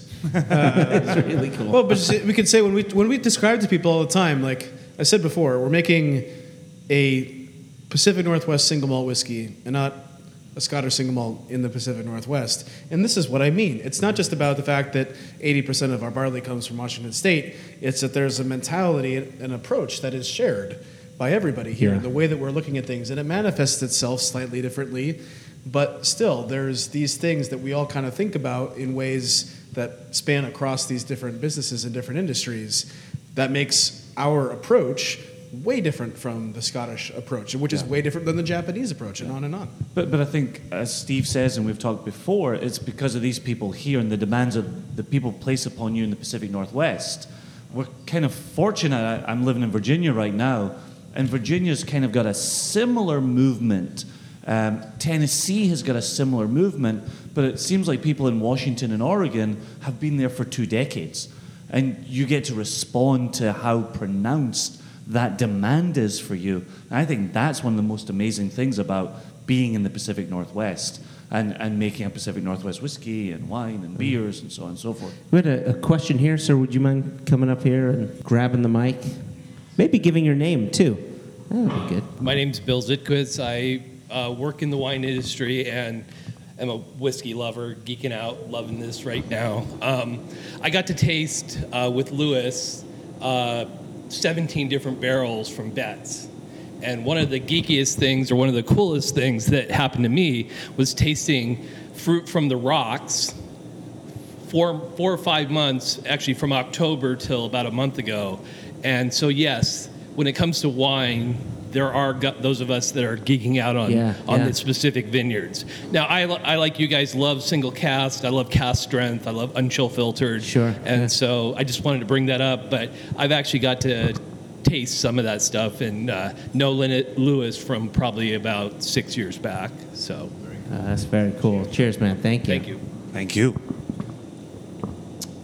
Oh, any other yep, questions yep, while I've yep. got it out? Uh, Mister James up. Foster, you got to come on up. You didn't so James Foster, so the gentleman coming up, by the way, because I'm, I'm just going to let everybody know, he is probably the the person that sends in the most questions of anybody who listens to the podcast. We don't answer them all. In fact, a lot of what he sends in tend to be, here's an idea for a podcast, and so he's giving us work. Now we've got to build a podcast around suggestions. It's the teacher in me. Exactly. So hold it nice and close.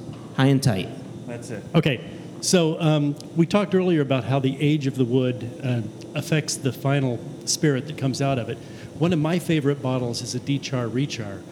And yeah. I'm wondering what happens when you dechar and rechar a barrel. This this is so this is what uh, we were talking about earlier. Uh, talk about, if you wouldn't mind, your, your, your French oak that you gave to Westland, and, and you dechar recharred these casks. Yeah, that's a. So we we had exactly the same question, and uh, you know, I mean, I've known Matt uh, ever since they started the distillery, and um, so and I knew what their vision was, and I knew that he was thinking about these things. So we got together over four years ago, and I said, "What happens if I bring you ten different French oak barrels that we literally dechar and rechar that sure. we've used for, for wine production? Firstly, they're French oak versus American oak. Secondly, you know, they they they, they, they, they we've made wine in them, and thirdly, they've been um, decharred and recharred." And I can tell you that. Um, so we we four years into that, we were just tasting. Did we taste three of them uh, tonight? Yeah, we tasted three of the the barrel samples tonight, and I can tell you that it was insane. I mean, the, firstly, the differences between these three was so incredible, and that's what's so exciting. Um, and even though, you know, all those whiskey lactones don't exist, in, in, you know, because it's French oak, I mean, the character of, of all three of them was really, really interesting. So that's something that, at some point in the future, you know, all you, you all of us are going to get to taste uh, when we when we decide to release it. So yes, absolutely, it it, se- it certainly seems to work, and it even works for French oak, which is something that is not used that often for whiskey. Yeah, it's this has been a really exciting project for us because we really actually don't do a ton of other experimentation with French oak, and so we were able to see a few different types of of casks, different different cooperages, um, different maturation strengths, but with the dechar or rechar specifically. You know, they're shaving out the inside. So it's actually not a dechar, but it's it's scraping out the wine flavor. So we're actually not getting any of the wine flavor uh, from the Betts winery. And that's because the wine doesn't penetrate all the way into the wood. Um, so the idea w- with a cask like this is that you're basically making a new cask from the from the beginning. The difference, there are differences, of course. Um, the biggest difference is that your stave is thinner. And so the oxidation rate might be a little bit different. I don't know if I can speak to the ultimate effects scientifically with any amount of clarity that I would be comfortable putting my name behind. Um, But that's something we're investigating. And uh, stave thickness is certainly always a thing when you talk to cooperages about uh, how that process goes. Um, you know, what, what what do you want out of your cask? What do you want your cask to do? Do you want more oxidation? Do you want more extract? Um, and so we're experimenting with that right now with French oak. And the results are, are super, super interesting. As Steve was saying, just the stuff that was all, again, same distillate, filled at the same time, wildly different stuff. Um, and... You know, you might say that here's a cask that's been around for a long time, and these weren't super old casks. Um, so it would kind of depend. You get to a certain point. So here's an interesting thing is, well, maybe it's interesting to me and nobody else, but... Um, We're you know, right old, here beside the, you, Matt. We're those, right okay, here. Okay, I appreciate that. But, you know, I was talking before about those old casks. Um, and the problem is, is if the whiskey is not interacting with something in the wood. So if basically anything in the wood that the whiskey hits, if that's been used so many times... That that wood is essentially worthless. It's not adding anything to the whiskey. Is it possible they could take that cask and just by investing the time in it to detar? I mean, there is money involved, of course, but to take that cask that's been around for a long time, if there's still usable wood left, you can take a cask that's been used for one hundred years, theoretically, and still be able to get something out of it because the whiskey doesn't always penetrate deep into the wood. There's the something called the whiskey line. If you look at a stave, you can actually see Um, the level that the whiskey gets into, and it's really not very far. It'll be even it'll be even less with wine and beer. Um, so the dechar rechar thing is something that's that's now becoming much more widely used. So uh, we've got we can only take one more question because we need to transition into. Uh, oh geez, I've got four people. Hold on. Wow. Okay, we'll take we'll take two. Okay, we'll take yeah, two. Yeah. Okay. We'll here, two. Run up. Look at that. Quick, so you can answer another one. What does your hat say? Yay, adventure. I love it. That's fantastic. Yeah. I love it. I just want to say you guys are awesome, and thank you very much. And Cheers. I love Westland Distilleries. I had my fiftieth birthday party here last year, oh, which was nice. Amazing. Happy birthday. And I want to encourage everyone here to buy a bottle of Westland because it's the best, my favorite in the world. The current uh, hand fill is amazing. Oh, it's stunning. The winter is my favorite, by the way. Oh. But my real question is... Um, Like, a lot of times you find things by accident, and I don't know if some of what you found has here tonight, but have you ever thought of adding Benadryl to the, uh, to the barrel? Uh, ladies and gentlemen, the winner of the evening. Oh, hey. You win the podcast. I'd like world. all four of you to answer that. Yay, I think we, what we've adventure. seen tonight is a clear... Oh, God, I, never mind. I'm going to stay away from medical claims right now. Yeah. Uh, I've added whiskey to Benadryl rather than Benadryl to whiskey. But that was a blue pill, and something else happened. Um, I'm so going to the area. W- was it Trent that had a question? Oh, Who was here, it? Chap here in blue. Chap here in blue. Yeah. All right. Yeah. Okay. Last question. Make, Make it, it a good, good one. one. No pressure. Hey there. Uh, this question's for Matt. Um, I've been following Westland for a while now. I know you guys always have lots of experiments, and kind of falls back to the question of terroir and. and local uh, whiskey development. Um, there's a two-part question. One, will there ever be like this ultimate terroir, like Voltron of like the bread farm malt with the the wow. the west, like the the you know the Pacific Northwest peat and the Garryana wood in a single bottling kind of experiment? And then two, like realistically speaking, commercially speaking, would something like that ever actually be scalable? Uh, to be a kind of like a core range, given kind of how difficult it is to source all these local materials to a point where we can, it's not these just one-off collector's items where people have to like go and go into the lottery to get a bottle that actually become available for everyone around the world, like, you know, like Scotch whiskies where they have, you know, like, you know, like Bruichladdich who have experiments with pretty easily common to find like their local barley bottling, which is somewhat of a more terroir-focused sure. bottle, but it's, it's fairly common to find. It, I don't have to search really hard for it. Would that ever be a reality for something like that for the Pacific Northwest? That's a super question. Yeah, really. So that's really, really what was good. Your name? Dennis. Dennis. Cheers, man. Thank you. Yeah, great questions. Um, So the first one specifically was about... Hyperterroir. Hyperterroir. Voltron. Voltron. And GoBots. Does it does it exist was the question? Or would you do it? Yeah, oh, would you do it?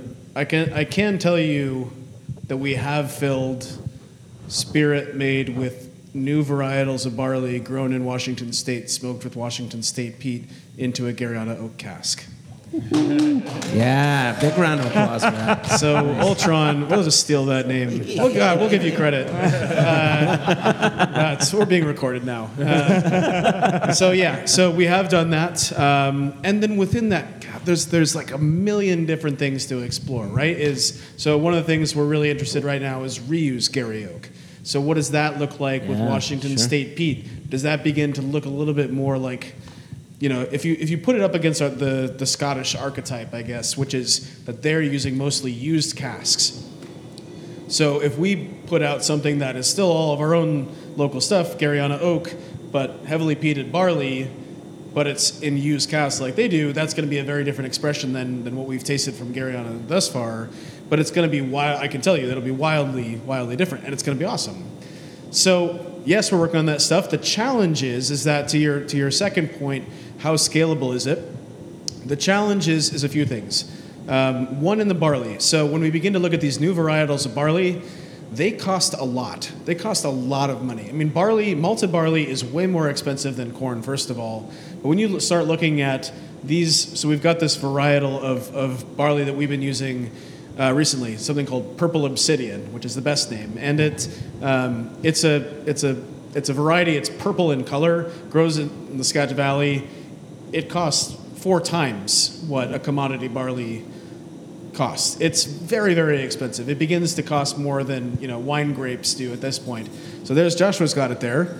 It's purple in color. And you guys actually, hey, no, pass pass it around. Yeah, and, and I encourage you guys not, to eat some. Yeah. This is not roasted. This is the natural Correct, color. yeah. So this is the natural color um, of this. So people see uh, barley, and they think barley, they see, okay, tan and color. Because that's, you know, if you were to make a Pilsner, that's the color that's coming from that largely is the, the tan color of barley. But barley comes in reds, in blues, and purples, and blacks. And you just never see that because the commodity barley business has totally gotten rid of it compared to the wine business, whereas the wine business celebrates these differences between varietals. So the trick for us has always been, okay, one, working with the Bread Lab, which sounds like you know a little bit about already. This is a great organization. Um, It's run by Doctor Steve Jones up at Washington State University in uh, Mount Vernon, up in the Skagit Valley. He is really one of the only grain breeders in the world breeding barley and wheat for flavor and not just for yield. So he's bringing back a lot of these varieties and developing new varieties for Washington State. Super, super exciting. But the scale today is pretty small. Now, the idea with this is to be able to grow these things and grow better tasting ingredients to a scale that does matter.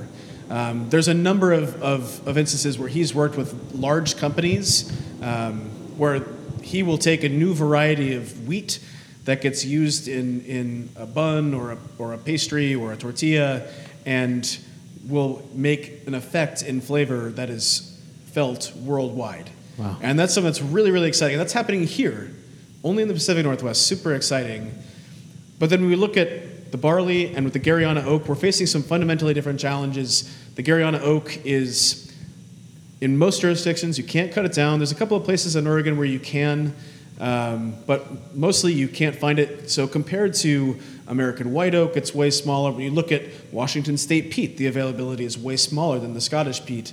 So we have to be learning these things on and on, and every time we do this, it's custom and it adds expense and all these things. So we're going to, I mean, we've been working on these things for a while. We're very excited. We've already been able to share the Garryana project with you uh, whenever the, uh, Dennis, right? Whenever Dennis Ultron comes out, yeah. um, um, you know, we'll be super excited about that. But we do have to be realistic about how much of it we can, we can source. And, you know, a lot of the things with some of this stuff is, is we take a, a lot of risk on these things. Like we we can try new varietals of barley. We have n- no idea what a lot of these taste like because they've never been used in whiskey or in beer. Um, that's part of what's exciting about it. So, you know, we keep adding these new things um, to it, and it's kind of it's craziness because we're we're buying hundreds of thousands of pounds of barley that have never been proven in whiskey before. Um, but that's that's what makes it exciting. So will it be scalable? To a certain extent, it won't be cheap. Uh, just careful sure what you get, wish for. Yes. All those collectors out there. And if you yes. don't buy it, he's going to be hugely disappointed. We're looking at you, Dennis. We're it has, looking it's going to have your name on it, so hopefully. Um, so, yeah. Thank you for your, your questions on the hot mic. Thank you for your questions from Twatterton. Um, we close out our episodes by asking our interviewees um, for a misconception from all we've ever spoken to is, has been whiskey people. So we're going to get a misconception from the wine industry, two misconceptions from the beer industry, and we'll close out with a misconception the whiskey industry from Matt Hoffman. Right? Someone someone comes to your vineyard, your winery. So here, here's something. I know fuck all about the wine industry. We could tell. Don't worry. Right? Um, so I've got loads of misconceptions. I could just do my own podcast about this. But so you have your own podcast. All right. So you, you've got someone coming to your, your vineyard or your winery and who says something about wine that you say, where on God's green earth did you come up with this thought? Right? Which sometimes it's whatever. So, so just with that in mind, and also uh, Skinny and Nick, with that in mind, what give, give us a misconception, Steve? Sure. Well, well, one of the most common, and it sometimes comes from people that, that collect wines. Um, they'll, you know, because remember we I describe wines in, in you know in all sorts of ways, right? If you because there's lots of stuff going on in wine, and there are about sixty different esters that are truly uh, you know around in wine, and some of them will be unlocked, you know, d- d- depending on fermentation. Some will be trapped. Um, and the number of times I've been asked, so when do you add the blueberries to the wine? Like, what are you, you know, it's like, say, so when do you add the leather yeah. to the wine? so, so when do you do that? Yeah. Well, you know, uh, Bob Betts always says, what happens in a winery after midnight, only the winemaker knows. Nice. Skinny? This one's actually mass marketing, all macro brewing. They they love to use this term, and it's fucking idiotic. No, you can not. Swear. Okay. We're grown-ups. I swore the shit out of it before. Yeah, it's fine. I wasn't listening to you. I'm sorry. You and the rest of the audience, don't worry about it. I have a feeling um, Skinny's going to be invited back, actually. Invited back by Jason. Yeah. New host. Not by Joshua. Yeah. Anyone who fights my corner is always welcome back. It's chill filtered or cold filtered. Triple hop brewed.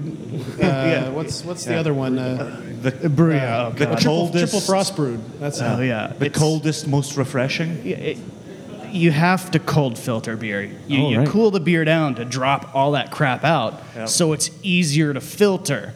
You don't filter it warm. It's just marketing crap. Yeah. That's all it is. Yeah. Don't fall for it. When's Black Raven Ice coming out? I, I'm not going to greenlight that project. You know, the sad thing is that it would be wildly successful. I'm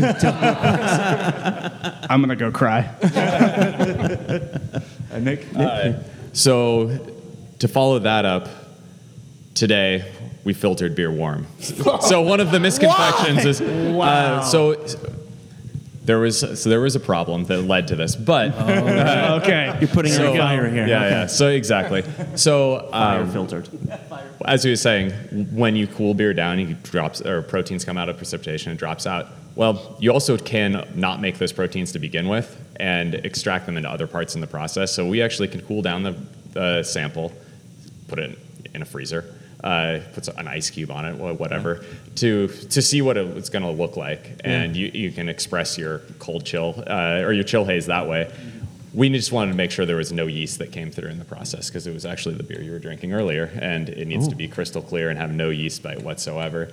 So we pulled out, you know, one cup of yeast out of our you know, our tank of beer, but that, that one cup can really affect the flavor. So that's not what we normally do, but that was a misconception that just happened to fall in my lap. So, like a meta misconception. But yeah, Ooh, meta misconception. Yeah. So, so give us a, give us a more generic one, since you just had the fun of uh, the meta yeah. one. So.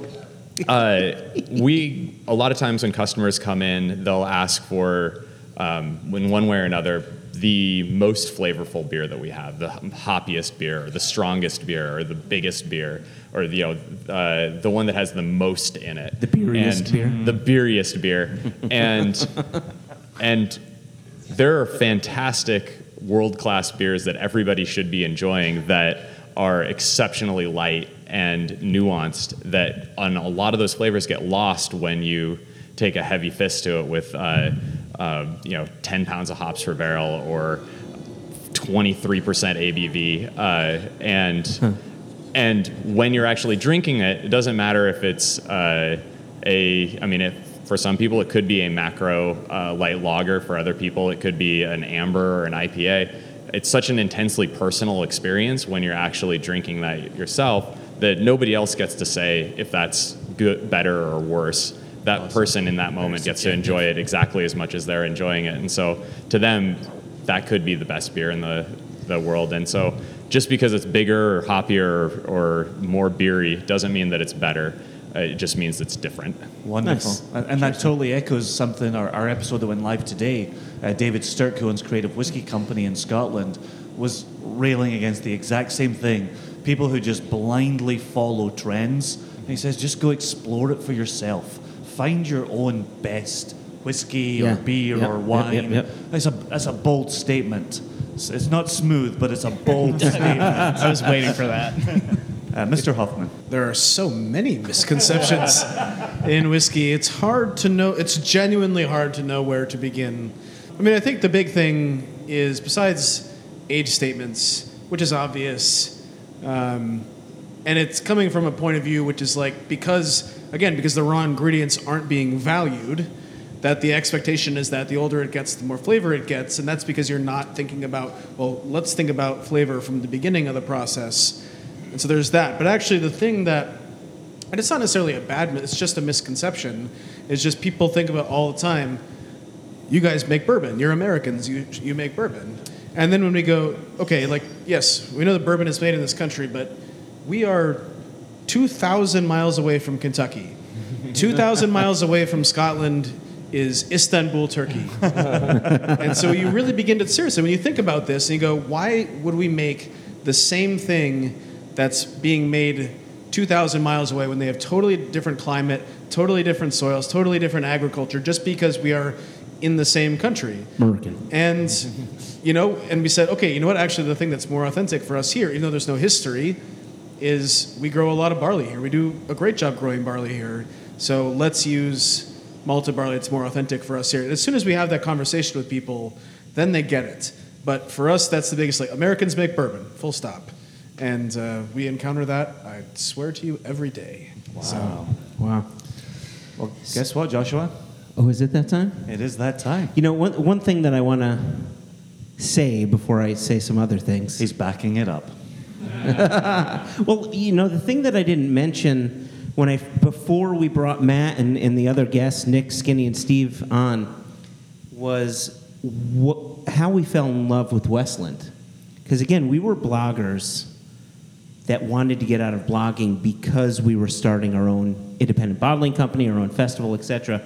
And we got these samples in, and when we tasted them, it was unlike anything that we had tasted. We were tasting a whiskey that was on the level of people were realizing Japanese whiskey is damn good. This was on that level.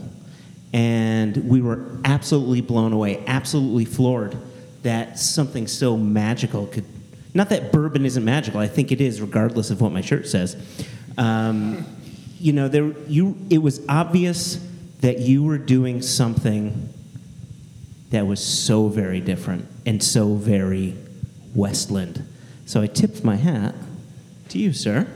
Thank you very much. So yeah, so this is this is the end of the podcast. This is where I say, "This is the end, my friend." This is the end. So walk on down the hall No? No. Anybody else? No. Val Kilmer? Where are you? Seeing the... Okay. So, so hopefully, for those of you that, that aren't familiar with the podcast and you've come tonight, thank you so much. Thank you, thank you. Ho- hopefully, you'll continue listening to the podcast. Those that... that our podcast listeners, Single Cask Nation members, et cetera, thank you all for coming out. Uh, you can find our podcast on any self-respecting podcast app. Uh, but you, you can also, you know... Uh, you can even find us on the less self-respecting podcast apps. That's where you'll find Jason. Passed out. Uh, on an app? That doesn't work. Um, so check us out. Also, one nation under whiskey dot com. With us, whiskey is always spelled without an E. So with that said, I'm going to tell you how you can get in touch with us if you feel you want to get in touch with us. Maybe you had a question in mind and you didn't want to ask or you didn't feel comfortable asking. We can answer it in another podcast. Uh, you can email us, questions at one nation under whiskey dot com. Tweet at us, at one nation whiskey. Instagram us, which is a thing. Oh, I love Instagram. It's quite lovely. There are no drunk uncles on Instagram yet. uh, and that's at One Nation Under Whiskey. Or on Facebook, facebook.com slash One Nation Under Whiskey. Or just do a search. We have a, a, a podcast like group page. We do? Right? It's true. Uh, I've so, never been on it. He's never... Show me images on your phone and yeah, I've never been no, on it. No, he stays far away from it. Is that all the ways to get in touch with us? I think so. So I want to say thank you to every single one of you for being in the audience this evening. It's been wonderful watching your lovely smiley faces. Uh, I would like to say thank you to Steve, Skinny, Nick, and Matt for dedicating their time on a Wednesday night. Yeah, hump day. Uh, to... Again, I'm not wrong. Fucking use is that? It's hump day. Okay. And then Joshua, yes. To you and to our listeners, we say cheers. Cheers. Cheers, everybody. Cheers, guys. Cheers. Thank you.